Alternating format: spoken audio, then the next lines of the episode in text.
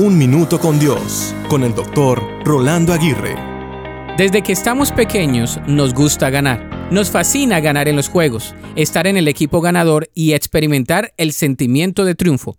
Mi hijo me lo recuerda constantemente una vez cuando me dijo, es que todos queremos ganar, papá. La verdad es esa, todos, lo digamos o no, queremos ganar. Dios nos diseñó con la capacidad de crear, diversificar para poder ganar. Queremos ganar en los deportes, en las relaciones personales, en los conflictos, en los negocios. Queremos ganar posición, fama y muchas veces reconocimiento y reputación. Es más, lo que más quiere ganar la gente es dinero. Pero la realidad es que aunque siempre se quiera ganar, muchas veces se pierde. Debemos pedirle a Dios que nos ayude a ganar lo que Él desea que ganemos. El adquirir una cosa, relación o dinero, generalmente requiere de trabajo y esfuerzo diligente.